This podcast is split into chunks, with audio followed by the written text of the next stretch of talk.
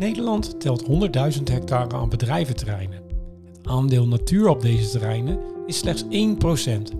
Kortom, daar valt nog veel groene winst te behalen. En dat zal ook moeten. Vergroening is namelijk niet alleen aangenaam voor het oog, het levert ook een belangrijke bijdrage aan CO2-reductie, de energietransitie, klimaatadaptatie, biodiversiteit en een gezondere werk- en leefomgeving. In de eerste aflevering van seizoen 5 bespreken we het verhaal van groene bedrijventerreinen met Bert Krikke, directeur van de Novio Tech Campus in Nijmegen, en Albert Vliegendhart, ecoloog bij de Vlinderstichting. Het verhaal van is een podcast van MVO Nederland. Mijn naam is Michel van Kats. Hartelijk welkom luisteraar bij uh, de eerste aflevering van uh, Het Verhaal van, uh, seizoen 5 van MVO Nederland podcast. Ik heb hier twee gasten tegenover mij zitten. Bert Krikke en Albert Vliegendhart. Bert en Albert, hartelijk welkom. Dankjewel. Hoi. Hoi. laat ik beginnen bij jou Albert. jij bent projectleider bij de Vlinderstichting. Ehm, misschien kun je allereerst heel even kort aan de luisteraar uitleggen wat jij in die rol, wat betekent dat precies, projectleider bij de Vlinderstichting. En daarnaast nou, wat is jouw betrokkenheid bij het onderwerp vergroening van bedrijventerreinen? Want daar gaan wij het eh, vandaag over hebben. Ik ben dus uh, ecoloog en programmamanager bij de Vlint Stichting. En dat is dus een natuurorganisatie die zich inzet voor het beschermen en behouden van vlinders en libellen in Nederland. Mm Nou, het grappige is dat die vlinders goede indicatoren zijn voor je leefomgeving. En voor mij dus een prima alibi zijn om te werken aan biodiversiteit. Want het gaat eigenlijk over alle natuur. En die biodiversiteit die vind je niet alleen in natuurgebieden, maar ook op bedrijventerreinen. En dat is eigenlijk een beetje de scope van mijn werk. Dus ik werk veel met bedrijven om te kijken hoe zij die biodiversiteit kunnen omarmen. En sterker nog, om te laten zien hoe de biodiversiteit voor hen kan werken. Ja, nou, lijkt me helder. Over uh, wat het dan precies allemaal behelst gaan we het zo meteen zeker nog hebben. Uh, dan ga ik nu naar Bert. Uh, Bert, jij bent sinds een jaar directeur van de Noviotech Campus in Nijmegen. Ehm, wat doe jij in die hoedanig? Wat, wat betekent dat precies, die, die rol? En, eh, en wat is jouw betrokkenheid bij het, bij het onderwerp uh, groene bedrijventerreinen? Mijn rol is eigenlijk het, uh, ja, de 2.0 versie van, van de campus te ontwikkelen. Dus we hebben nu een relatief kleine campus en die moet groeien. Die moet groeien zowel qua werknemers als qua grondoppervlak. En ja, dat doen we op drie manieren. Enerzijds door grondoppervlak erbij te krijgen en uit te breiden. En dat moet groen worden. We hebben nu maar een beperkt aantal groene elementen. Het is, uh, het is netjes, het is aangehaakt, maar het is zeker niet biodivers en ook niet klimaatadaptief. Dus we, ja, daar hebben we een slag te maken. We moeten veel in nauwe samenwerking met het onderwijs. Dat, dat geldt met de Rabat Universiteit, met de Hogeschool Arnhem-Nijmegen en, en met de ROC's. En daarnaast moeten we ook nog eens een keer een slag maken om op de campus het heel aantrekkelijk te maken. Om ook te kunnen concurreren met internationale campussen. Ja, precies. En jouw persoonlijke betrokkenheid met, het, met, met vergroening, met duurzaamheid? Is daar, waar komt dat vandaan? Nou ja, die is de, de, de laatste vier jaar wel heel erg sterk aangejaagd. Uh, toen ik directeur ontwikkeling was bij de Floriade, waar we Growing Green of uh, de groene stad van de toekomst als thema hadden. Dus daar heb ik nog wel een extra klapje gekregen van de biodiversiteitsmolen. Maar ook altijd uh, al ja, hele mooie duurzame projecten gedaan in Nederland. En ja, dus wel een beetje bevlogen met, met duurzaamheid en vergroening. Ja, ja, bevlogen. Uh, lijkt me een mooi haakje met, uh, met uh, de misschien moeten we even gewoon beginnen bij het begin. Kijk, ik kan me voorstellen, de, deze podcast luisteren een hele hoop ondernemers naar die nou, volop bezig zijn met, met duurzaamheid. Um, maar misschien niet zozeer verwachten dat, dat wat de impact is A van de natuur op, een, op, op hun organisatie, op hun bedrijventerrein. Sterker nog, als ik zelf eraan zou denken aan een bedrijventerrein, denk ik toch vaak aan een, nou ja, een vrij recht toe, recht aan uh, betonnen kolossen en, uh, en heel veel asfalt. Um, het kan mijn beperkte blik zijn, maar dat is toch wel het, het algemene beeld. Um, is dat een, is dat een, een, een valide aanname, of uh, Albert, of, of, of, zeg ik dat dan nou, gechargeerd? Iets te gechargeerd, want er zijn hele mooie voorbeelden. Maar ik denk dat je wel een beetje de kern raakt van waar we nu staan. Mhm. We vergeten soms dat we in die duurzaamheidstransitie zitten en dat de duurzaamheid eigenlijk ontstaan is om deze wereld te redden. En dat deden we allemaal voor de natuur. Alleen we zijn eigenlijk een beetje linksom geslagen richting de energie, afval en water. Uh, terwijl we het eigenlijk intrinsiek zouden doen voor de natuurbescherming. En nou, dat, dat stukje zijn we een beetje vergeten, heb ik af en toe het idee. En daarom vind ik het dus ook wel weer belangrijk om die biodiversiteit daarin een onderdeel te maken. Want duurzaam ondernemen is niet alleen maar ja, eh, besparen op energie, afval, uh, innovatie, hè, dus, dus recycling en dat soort zaken. Maar het is ook investeren in je directe leefomgeving. En dan zal je zien dat die directe leefomgeving eigenlijk gaat bijdragen aan je hele onderneming. Ja, ja want, hoe, want hoe, wat jij geeft aan, we zijn de natuur een beetje vergeten. Maar hoe komt het dan, denk jij, dat we die natuur vergeten zijn? Waar, waar waarom, nou, denk, waarom denken die bedrijven daar nog niet aan? Of denken ze dan misschien te veel aan? Nou, misschien chargeer ik dan nu een beetje, maar um, ik denk dat we in deze maatschappij heel erg gefocust zijn en waren in ieder geval op het snel ontwikkelen. Snel winst maken, uh, snel innovaties maken. Uh, de processen moesten kort zijn, het moet toegankelijk zijn voor iedereen. En eigenlijk de afstand tot de natuur is in mijn perceptie in ieder geval veel groter geworden. Mm -hmm. En dat zie je eigenlijk heel mooi terug als je bijvoorbeeld naar uh, Zuid-Amerika reist. En je komt in de jungle en je ontmoet lokale bewoners die heel vaak toch wel precies weten hoe het werkt eigenlijk. Terwijl wij dat dan innovatie noemen. Ja? Of aan de andere kant zijn we innovatief bezig. Uh, ik neem altijd als voorbeeld het melkpak. Moet duurzaam worden, dus we halen het dopje eraf. Terwijl ik denk, ja, maar vroeger hadden we geen dopjes op de melkpakken. Dus mm -hmm. we zijn een beetje vergeten uh, waar we vandaan komen, heb ik af en toe het idee. Ja, ja, nee, dat, dat snap ik, ja. En, en dus, um, en kun je dan misschien voor de luisteraar ook uitleggen van... Um, wat, is, wat, wat is het belang van de natuur en biodiversiteit? En misschien ook, ja, zou iedereen weten wat biodiversiteit is? Is ook nog even de vraag. Wat is het, het directe belang voor, voor een ondernemer van, van het behoud en uh, groei van de biodiversiteit dan? Behoud van natuur en de groei van biodiversiteit. Dat is natuurlijk voor alle ondernemers anders. Hè? Ja. Uh, en dat maakt het werken met biodiversiteit ook zo moeilijk, want die is nergens hetzelfde. Er is ook niet een, een standaard trucje om toe te passen om het te verbeteren. Dus het, het is eigenlijk altijd anders. En dat maakt het zo complex. Mm Wel kun je natuurlijk gaan werken aan herstel. En je kunt gaan bijdragen in, in hele brede zin van het woord. Dat betekent dat voor ondernemers die natuur soms kan werken, omdat eigenlijk hoe robuuster je leefomgeving is, hoe krachtiger die is. Uh, alle soorten in die natuur hebben relaties met elkaar en met het landschap. Er zit ook nog wel wat genetische diversiteit in. En hoe sterker die banden zijn, stel je zou alle soorten van het landschap in een cirkel zetten, dan hebben ze allemaal lijntjes met elkaar en ontstaat een soort trampoline. Op trampoline kun je goed springen. Op het moment dat ons landschap verloren gaat en het wordt eenzijdiger, dan ga je heel veel van die lijntjes verliezen en zou je dus niet meer op de trampoline springen, maar spring je er doorheen. Hmm. En dat is eigenlijk wat er gebeurt in ons landschap. We springen er nu doorheen. Dat betekent, ik vertaal het altijd maar, we krijgen daar last van. Niet alleen de ondernemers, maar ook de maatschappij. Denk maar aan plaagvormingen, denk aan wateroverlast, hittestress, dat soort zaken. Ja, ja en, en als ik dan even denk, die laatste drie onderwerpen die je noemt, dat zijn toch wel onderwerpen die in het dagelijks leven steeds vaker voorkomen. En die ook bij ondernemers impact hebben op bedrijfsvoering, noem ik maar even. Absoluut. En alleen al door je daar bewust van te zijn, kun je dus zaken anders gaan aanpakken. Ja, ja. En uh, ik maak even het haakje uh, naar Bert. Um, even in de situatie van bedrijventerreinen, eh, techcampus, grote verzameling gebouwen, veel hectares bij elkaar. Waarom zou, waarom zou een, een, een eigenaar of een directeur van een, van een bedrijventerrein zich bezig moeten houden met vergroening? Kijk, we, we hebben het verhaal van, van Albert gehoord. Maar het is toch een, het is een verzameling bedrijven die toch allemaal met misschien wel hun eigen dingen een beetje bezig zijn. Of ja, dat klopt ook. Nou, kijk, deze campus is wel bijzonder. Dus bedrijven werken ook samen. Hè. Dus dat is wel uh, anders dan misschien bij de normale bedrijvenparken. Uh, we noemen onszelf ook een campus. Het is meer een soort werklandschap dan dat het echt een, uh, een bedrijventerrein is. Dat, dat, vind ik altijd ook een beetje grijs klinken. Grijs in de kleur van groen versus grijs. Dus ik heb het liever over een campus of een bedrijvenpark. Ja. Dan dat het echt een bedrijventerrein moet worden.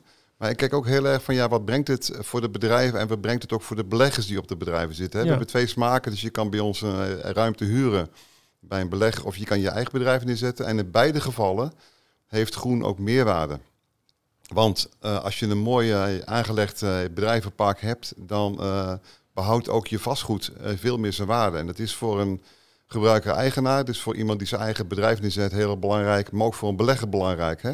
In het verleden was en dat is nu uh, al normaal. Uh, waren beleggers een beetje huiverig voor een duurzaam gebouw. Mm -hmm. Nou, dat is nu bijna normaal geworden. Heel veel uh, fondsen die hebben ook ja, duurzaamheid als een soort voorwaarde gesteld. En nu zie je toch wel die stap gaan naar de bedrijven parken. En dat vind ik een hele goede stap. Want ook als je een mooi park maakt, en dat is toch wel de eerste je beweegreden van ondernemers. Het is economisch interessant. Hm.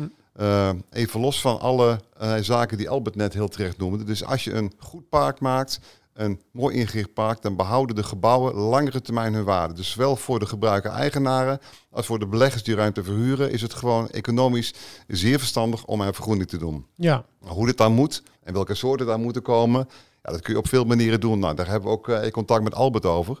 Maar om het dan biodivers te maken, is, is vaak niet eens zo heel veel duurder dan het gewoon mooi en groen aan te leggen. Dus we hebben ervoor gekozen om het uh, optimaal te maken, dus biodivers uh, uh, en, ook, en ook klimaatadaptief. Nijmegen ligt vrij hoog ons gebied, dus het is een hele droge grond. Albert heeft er wel eens een keer studies nagedaan in het verleden.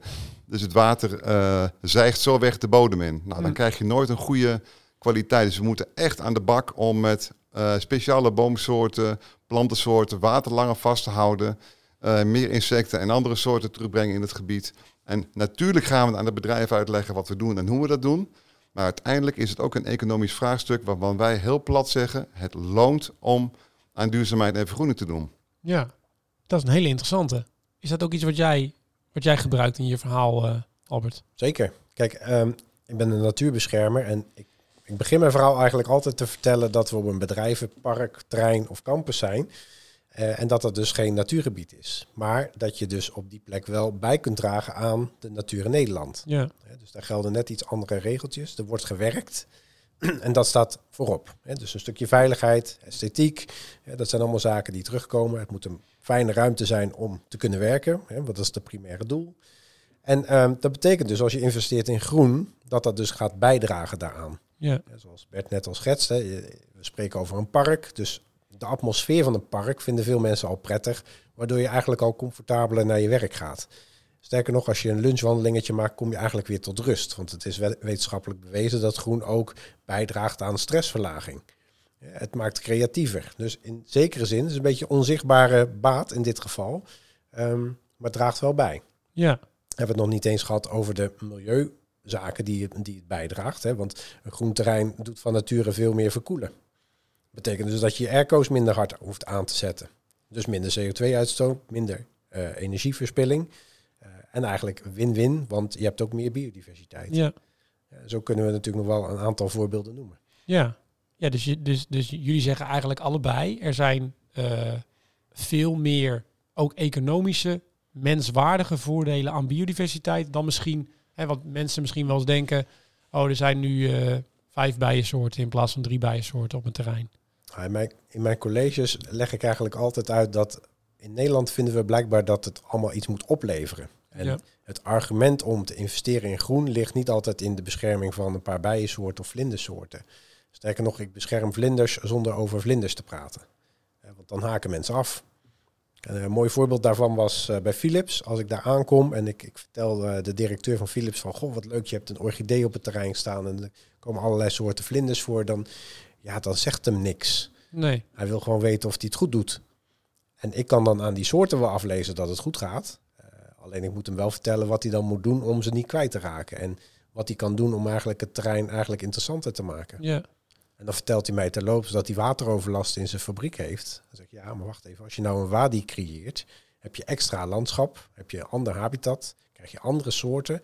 Maar het belangrijkste is, je bent van je wateroverlast af. Ja. Nou, dat is een reden voor zo'n bedrijf om te zeggen, dat gaan we doen. Ja, ja, dat is wel grappig. Jij noemt nu een wadi. Ik zit even, ik weet even niet. Een wadi is een, eh, een, eh, een plek waar je water opvangt in een soort van ja, kuil. Even voor ontdieping. Hè, dus het is eigenlijk een lage plek, uh, zodat het overtollige water tijdelijk daar uh, kan, kan, ja, kan liggen, zeg maar. Ja.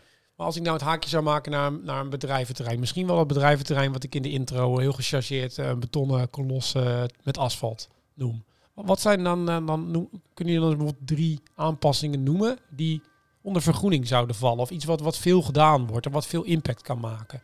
Misschien, misschien dat jij uh, iets kan noemen. Albert en misschien Bert, hebben jullie al iets gedaan? Of iets? maar een beetje tijd om na te denken. Dan mag Albert eerst even, vind ik. Oh, dat doe je slim, Bert. Kijk, ik ben natuurlijk bij Noviotech ook geweest. Ja. Eh, daar hebben we een leuk college gegeven over wat kan je dan zoal doen. Maar eigenlijk het, het, het, het terrein wat jij net schetste is wat meer eh, in de stenen omgeving. Ja. Eh, en daar was ik ook onlangs in de Haarlemmermeer, waar je een heel mooi, ja, eh, eigenlijk een bedrijventerrein hebt, waar heel veel gebouwen staan, loodsen, eh, kantoortjes, relatief weinig groen. Wat kun je daar dan eigenlijk doen? Ja. Nou, dan zal de eerste gedachte al snel opkomen, we gaan allemaal een groen dak neerleggen. Nou, dan zien we dat de draagconstructies van die daken vaak nog niet goed zijn om een echt functioneel groen dak neer te leggen. Dus het is beperkt tot een beetje sedum of helemaal niets. Mhm. Ja, daar, daarmee voeg je nog niet echt iets toe aan de biodiversiteit.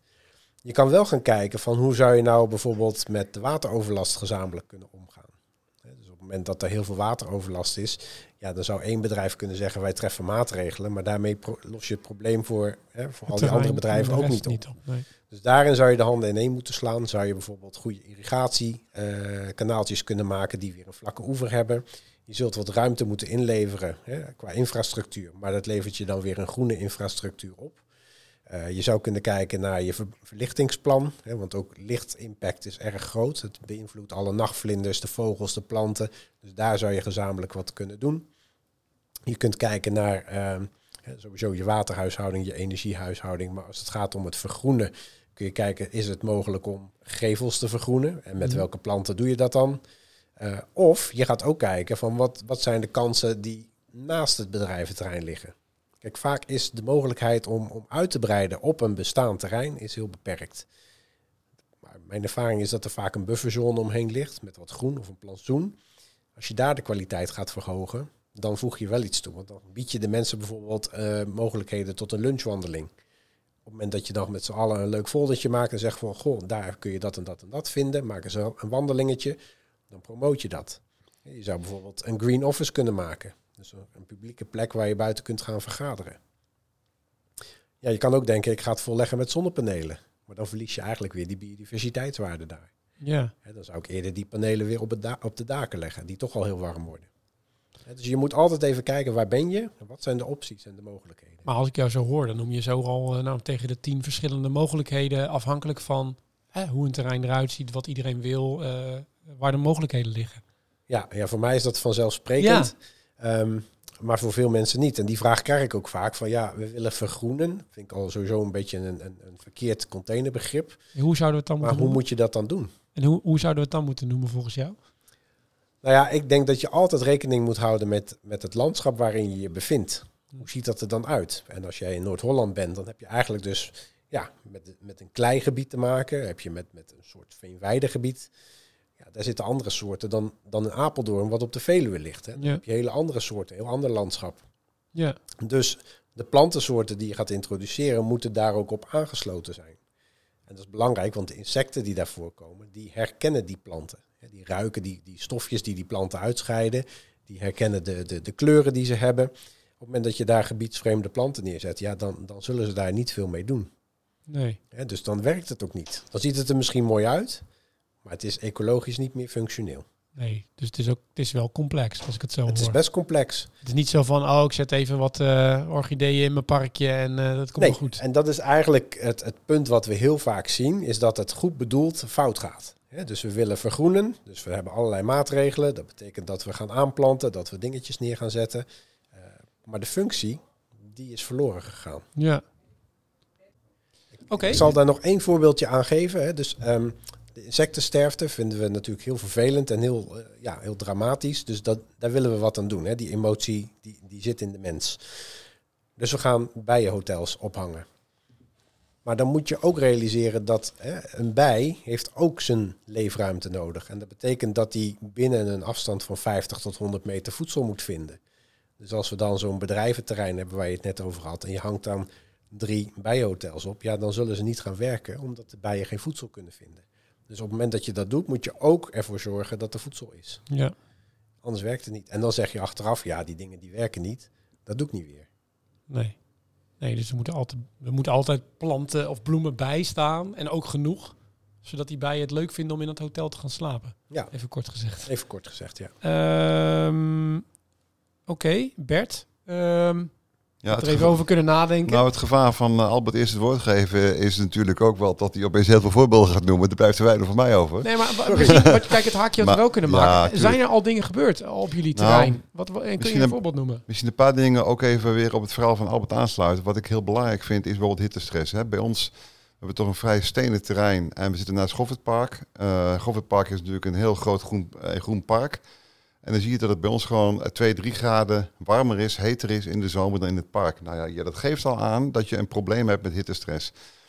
Dus uh, dat soort zaken voorkomen, dat vind ik al een eerste, eerste win die je kan maken. Nou, kijk, een tweede die ik belangrijk vind, is dan ook weer, wat kan je doen? Gewoon, en dan is het woord vergroenen wel een containerbegrip, maar als basis meer groen aanbrengen en natuurlijk wel van de kwaliteit die Albert aangaf, helpt ook al. Want wat je ziet bij ons op de campus is, we hebben vrij veel nou, specialisme. Uh, mensen die ook voor een heel groot deel in een blauw pak met een bril op en een kap op, de hele dag naar een heel klein microapparaatje zitten te kijken of een, of, een, of, een, of een deel van de microchip in elkaar zetten. Als die mensen naar buiten komen, moeten ze ook ontspannen. ja, dat draagt bij aan het welbevinden van, van de werknemers. Dus nu lopen ze soms een beetje troosteloos een rondje over de campus. Of ze lopen dan maar toch weer Gofferpark in.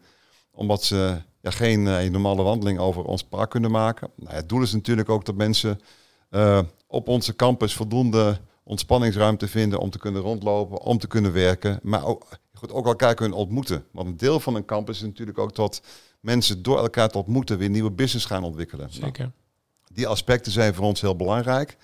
En natuurlijk moet je dan ook op een manier doen die ertoe doet. Want zomaar groen erin zetten om de kleur of om, uh, uh, om het maar groen te hebben, ja, dat, dat vinden wij ook uh, ja, toch redelijk zinloos. Dus het moet ook wel bijdragen aan ja, de insectenstand in Nederland, de, de, de flora en fauna kant in zijn algemeenheid. Ja, dus dat soort zaken moeten ook ertoe doen. Dus het is ons plan om je de komende jaren je te gaan doorontwikkelen. Nou, wat heb je al gedaan op dit moment?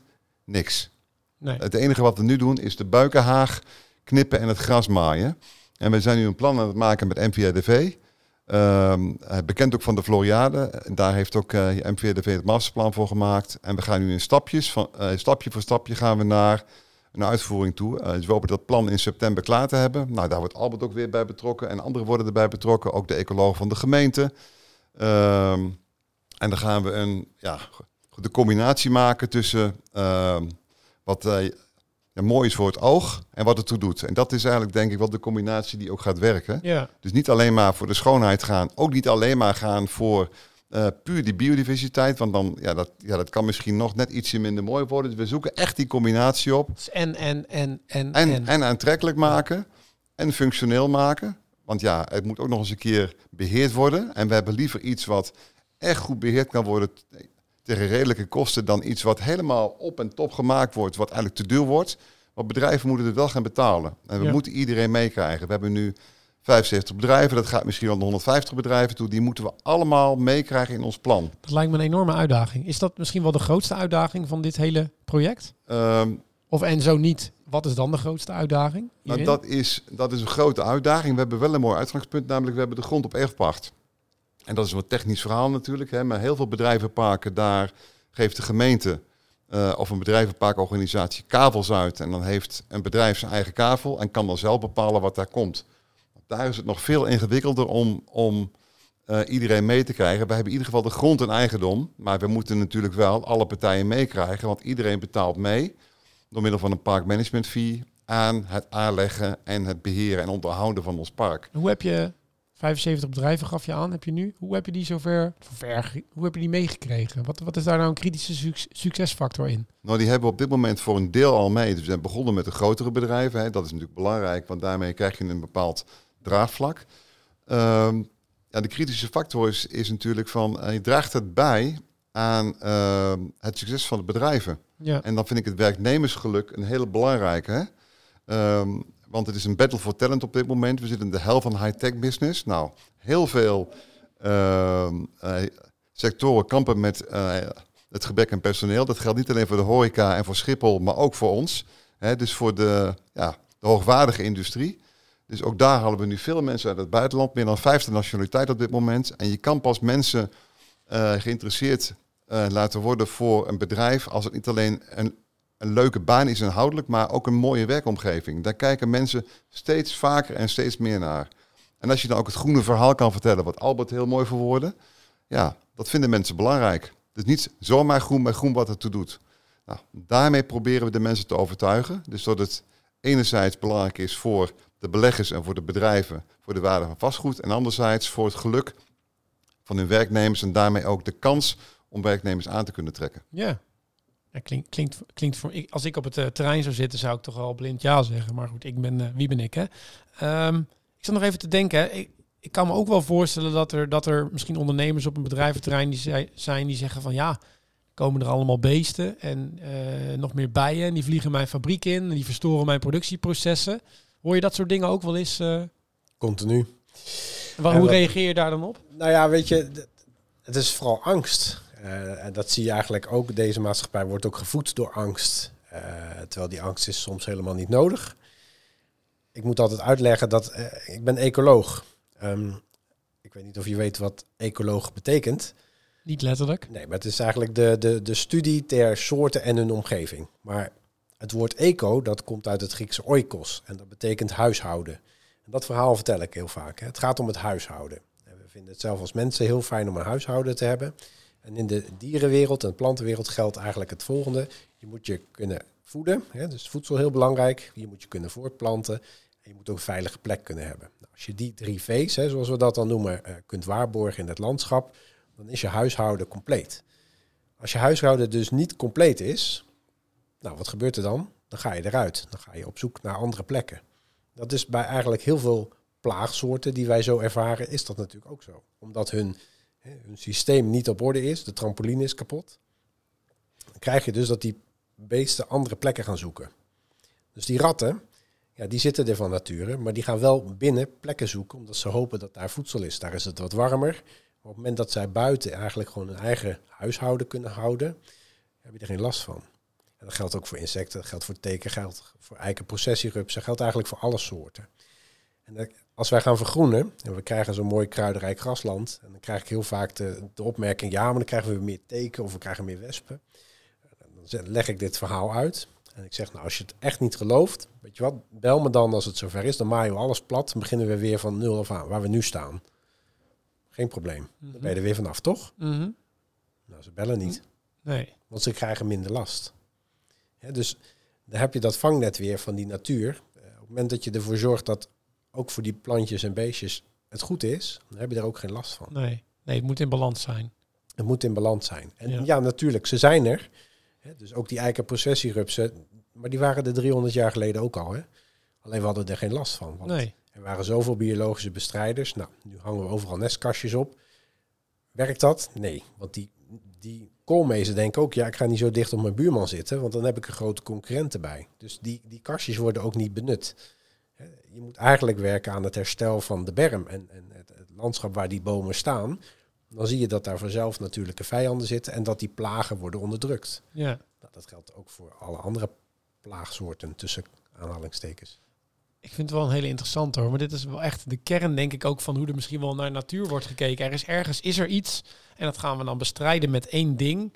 We gaan alle eikenprocessierupsen, die gaan we doodmaken. Er komt een, uh, een pandemie, coronapandemie, wat ook uit beestenvirus is. Uiteindelijk gaan we alleen dat bestrijden. Terwijl het een integrale visie en een integrale aanpak vereist. Want alles hangt met elkaar samen. En onze samenleving is daar misschien onvoldoende op ingericht. Ja, nou ja, wat ik net zei, we vergeten het gewoon. Ja. Dus we vinden het volstrekt logisch dat je gezond moet leven. Want iedere dag hetzelfde eten, dat is niet gezond. Je moet, je moet een omgeving hebben waarin je kunt ontspannen. Dat geldt natuurlijk voor andere dieren ook. Mhm. Die moeten ook hun voedsel kunnen vinden. Op het moment dat je je landschap eigenlijk monotoon maakt, dus echt eenzijdig, ja, dan krijg je dus eigenlijk geen weerbaarheid. Dus geen natuurlijke vijanden, plaagsoorten kunnen uitbreiden. Dat zie je in de landbouw ook. Er wordt heel veel bestreden, gewasbescherming toegepast. Maar als er meer diversiteit in zit, dan is dat helemaal niet meer nodig. Dan hoeft dat eigenlijk niet. Nee. Ja, dus het is ook met kennis ontwikkelen. En dat geldt niet alleen in natuurgebieden, niet alleen in de landbouw, maar ook op bedrijventerreinen. En wat Bert net aanstipt, dat is natuurlijk wel een heel groot uh, issue. Want wie gaat dat betalen? Ja. want die natuur, die kent zoveel belangen. Wie moet daar nou voor opdraaien? Dus ik kan als bedrijf wel gaan investeren, maar wat krijg ik er dan zelf voor terug? En, en dat speelt een beetje hier. Mhm. Terwijl eigenlijk zou je dus moeten gaan samenwerken, zoals in Nijmegen ook gebeurt. Samen ontwikkelen aan de gebiedsontwikkeling. Zorgen dat dat groener wordt, zodat je dus inderdaad een ruimte krijgt die fijner is om in te werken. Hè, Dat wordt- het verlaagt je stress. En ik durf te wedden, Bert, als we gaan meten. eh, Je zult gaan, gaan meten dat je ziekteverzuim bij de bedrijven uiteindelijk dus lager gaat zijn dan het ziekteverzuim wat je nu net hebt gehaald. Ja. Ja, Puur omdat die omgeving daaraan bijdraagt. Net Ja. wat je zegt, die mensen lopen even naar buiten. En ergens zit het diep van binnen, hè, want ze lopen naar het Goffertpark, omdat ze toch die groene omgeving zoeken. Hè, dus we hebben het nog wel, alleen ja, we weten het niet meer. Nee. Het is wel grappig wat jij zegt dat over dat ziekteverzuim. Dat kun je dus ook meten. Dus in onze huidige economische systemen kunnen we ook, nou, ik noem maar even KPI's, gebruiken. Die laten zien dat biodiversiteit, natuur, vergroening van bedrijventerreinen kan helpen. Zijn er nog meer eh, dingen die je kunt... Kun je gewoon bijvoorbeeld mee- meten van... Nou ja, dankzij deze vergoeding op het bedrijventerrein... is het aantal soort, is de soorten rijkdom verbeterd bijvoorbeeld?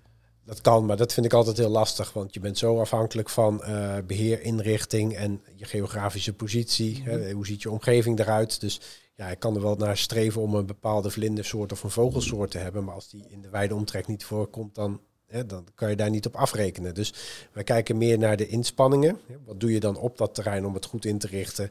Op een natuurlijke manier, ecologisch beheren. Eh, Dan, dan doe je al heel snel goed voor die biodiversiteit. En als je het dan hebt over de kosten, ja, dan moeten wij als natuurorganisaties er ook heel erg voor pleiten dat sommige systemen omdraaien. Dus als je maaisel gaat afvoeren, en dat is nog altijd duurder dan gewoon klepelbeheer, ja, dan gaan we er niet komen. Dus dat, die afvoerkosten, dat moet uiteindelijk veranderen, zodat die drempel verlaagd gaat worden. Ja. Zijn er al... eh, je noemde zelf ook ziekteverzuim en dat zo klinkt. Nou ja, Zijn kijk, dat dingen die jullie al willen gaan gebruiken? ja.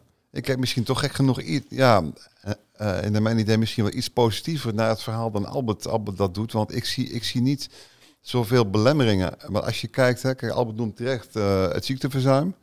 Dat is één factor die meespeelt. Andere, andere factor is natuurlijk hoe makkelijk neem je mensen aan. Het, het vinden van goede mensen. Er zijn bedrijven die nu uitzendbureaus inzetten en nog steeds niet voldoende mensen op de campus bij een bedrijf aan het werk krijgen, omdat de mensen er moeilijk te vinden zijn. Dus een mooie werkplek, een goede werkplek, een goede werkomgeving is belangrijk. En vergeet niet het imago. Er komen ook klanten van die bedrijven bij ons op de campus.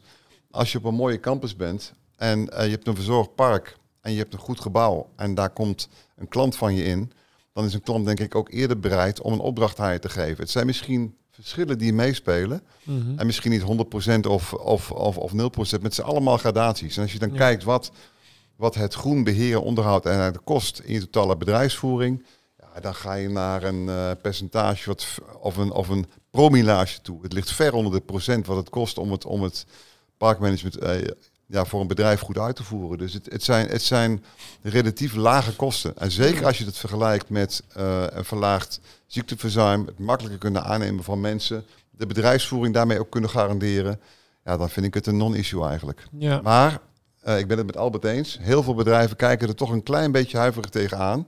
Dus aan ons is het ook als eh, campusorganisatie om dat soort voordelen eh, te vertellen en te tonen. Ja.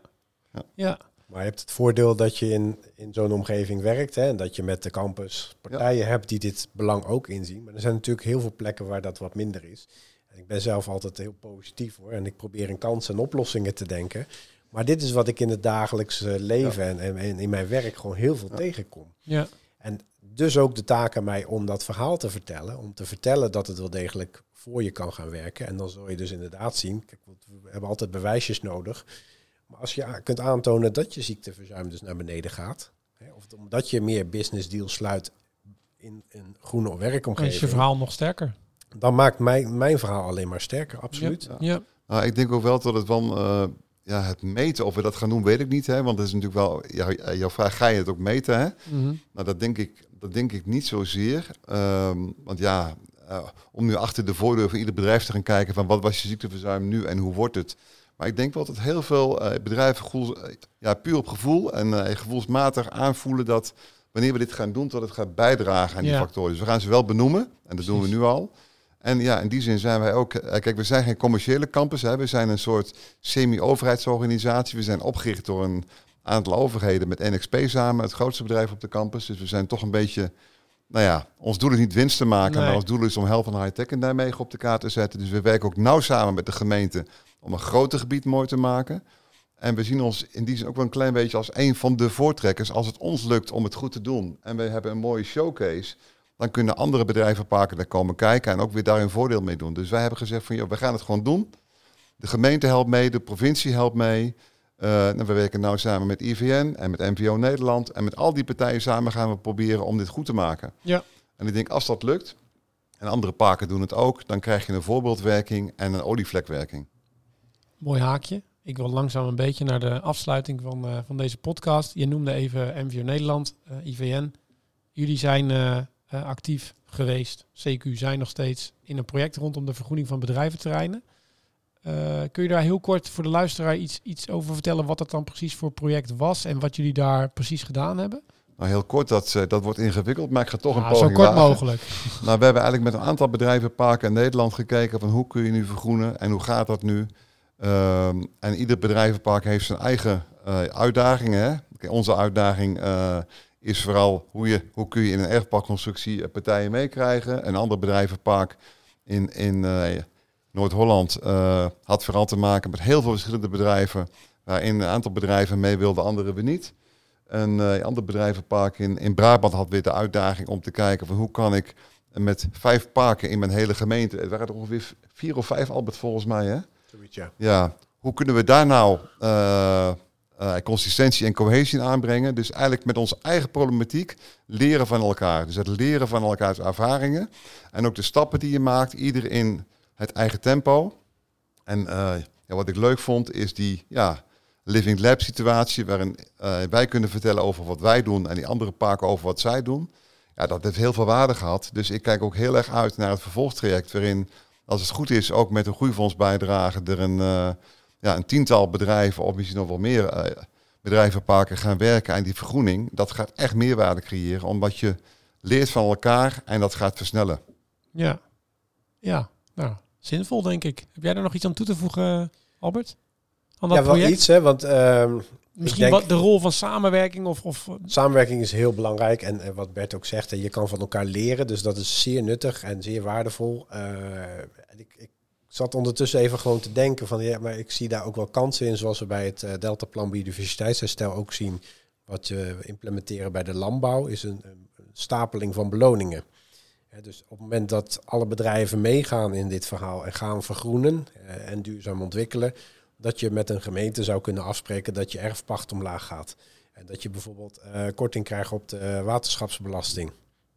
Omdat je eigenlijk uh, met die vergroening daaraan bijdraagt. Hè. Dus op die manier kun je eigenlijk ook weer je, je buren gaan stimuleren om aan te sluiten. Omdat ze dan uiteindelijk nou ja, een stukje van hun uh, investering terug gaan zien. Ja. dus je zou kunnen kijken naar dit soort constructies om het economisch in ieder geval rendabel te maken. Want zoals ik al zei, die natuur kent zoveel belangen. Je investeert, maar ja, vaak, zo werkt het dan, wil je er ook eigenlijk iets voor terugzien. Ja. En op die manier zou dat dan kunnen. Ja.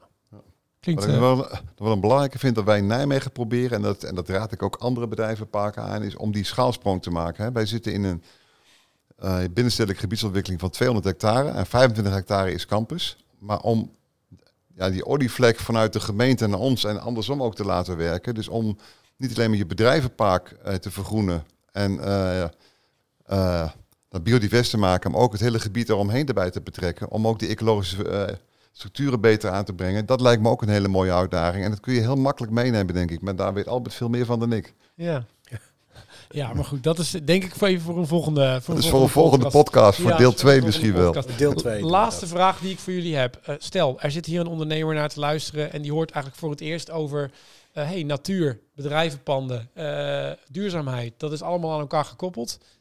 Wat, wat, wat zouden jullie nou, misschien begin ik even bij, bij Bert, als tip geven aan die luisteraar? Ja, als ik, als ik zeg gewoon doen, dat klinkt te plat. Maar dat is het wel. Je moet het gewoon oppakken. En het loont. Hè? Dus al die, al die zaken die ik uh, genoemd heb het afgelopen half uur, het loont. Het is goed voor je gebouwwaarde, is goed voor je gebiedswaarde, het is goed voor je, uh, je werknemerstevredenheid, het is goed voor het verlagen van je ziekteverzuim. Dus geen enkele reden om het niet te doen. Nee, lijkt me een hele goede. Iets aan toe te voegen? Ja, gewoon doen ben ik altijd voor. Maar om echt te beginnen zou ik zeggen, verdiep je er eerst maar eens in. En dat is eigenlijk heel simpel. Je kunt op internet zoveel mooie voorbeelden vinden. En, en, en, en luister naar je collega's die het al doen. Want ik denk dat de overtuigingskracht uh, groter is van collega's dan uh, ja, die donkergroene ecoloog die dan vertelt hoe het moet. Hè? Ja. Dus laat, laat vooral zeg maar, de olievlek groter worden, maar we moeten ook onze ambassadeur creëren die, die zeg maar, dat verhaal ook binnen de eigen sector kunnen vertellen. Ja, nou lijkt me een hele goede afsluiter. Uh, laat deze podcast uh, de eerste stap zijn om, uh, om je erin te gaan verdiepen. Ik zeg Albert en Bert enorm bedankt. Graag gedaan. Graag gedaan. Dit was het verhaal van Groene Bedrijventerreinen. Dank voor het luisteren. Wil je nou zelf ook aan de slag met vergroening? Op www.natuurlijkkapitaal.nl vind je onder meer hulp bij het maken van een plan van aanpak voor jouw bedrijventerrein. En een praktisch stappenplan om natuurlijk kapitaal integraal mee te nemen in jouw bedrijfsvoering. Wat wordt jouw verhaal?